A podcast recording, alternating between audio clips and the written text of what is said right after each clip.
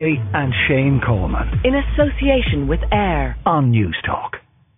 Christmas in Ireland is a time for traditions, whether they're Christian, like lighting a candle for the Holy Family, or cultural, say catching the buskers on Grafton Street on the 24th. But this year, 70,000 Ukrainians with very different customs will mark the holiday on our shores. And so, to help them feel more at home, I'm finding out what a traditional Ukrainian Christmas looks like and why celebrating this year is more important than ever before.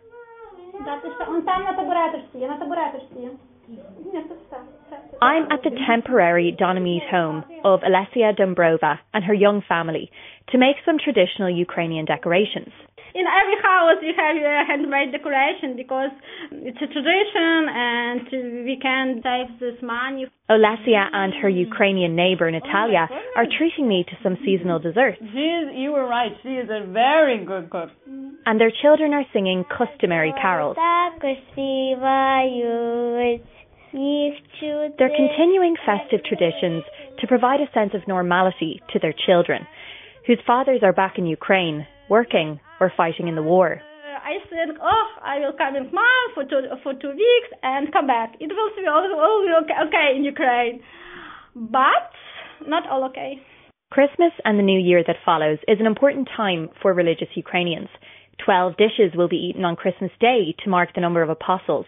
Hay will decorate the table to symbolize the manger, and everyone will fast until the first star is seen in the sky. But folk traditions play a part too Of course, there's fortune telling. For example, there's one tradition where you write on a piece of paper a wish, you light it on fire, and then you throw the ashes into your champagne glass, and then you drink it. Anastasia Sitnik is from Cherkasy in central Ukraine. She tells me that while often celebrated on the Orthodox date of January 7th, this Ukrainian Christmas is coming early. So the reason the official Ukrainian Christmas was changed to the 25th of December was to officially dismantle any relation to the Russian church. So yeah, basically just a further dismantling of Russian influence in our culture and traditions. Ukraine has a long history of Russian occupation, and so performing these customs was historically an act of rebellion, and this year it'll be much the same. There is a movement, I must say, and um, singing is a big part of it.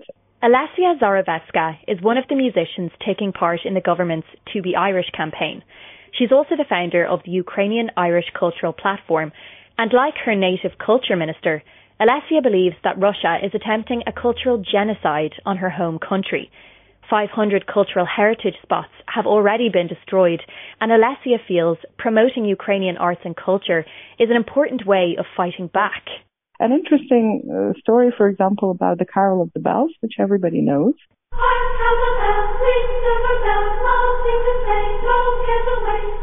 But it's a Ukrainian traditional song, uh, which then became famous in the world when the choir from Ukraine, when Ukraine briefly gained independence about 100 years ago, and the arrangement of this folk song by one of our very, very important Ukrainian composers who brought this choir to United States to promote the idea of independent Ukraine and to introduce um, vibrant Ukrainian culture and tradition to Western audiences, and then it, you know, it become virus and it sort of conquered the world. as English.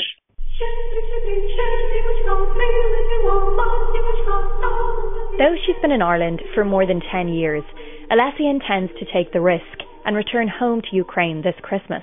For my parents, for example, it's the older uh, generation, and for them it's really hard to leave their home. And where they are is Mykolaiv region. It's like some 80 kilometers from the heavily shelled city of Mykolaiv, uh, where it's happening every day. So I suppose uh, this Christmas is not as bright, but as we say, the, the light is not, no matter we have power cuts and it's dark in your house and you only have a candle on your window, but our hearts are burning bright. So there's a lot of light coming from, from, from our souls and from our hearts. So I, w- I want to be where my heart is at the moment. I want to be in Ukraine. However, back in Donamead, Natalia and Alessia are preparing for their first Irish Christmas. Alessia's daughter, Ilaria, will even perform in her new school's winter show, and she gives us a sneak preview of the poem she'll be reciting. There are gifts to buy and gifts to make, but the other gifts worthwhile. Being helpful, being kind, and ready with a smile, doing things to please I made up my mind at Christmas time I'd get some of these. News Talk Breakfast with Ciara Kelly and Shane Coleman. In association with AIR. Weekday mornings at 7 on News Talk.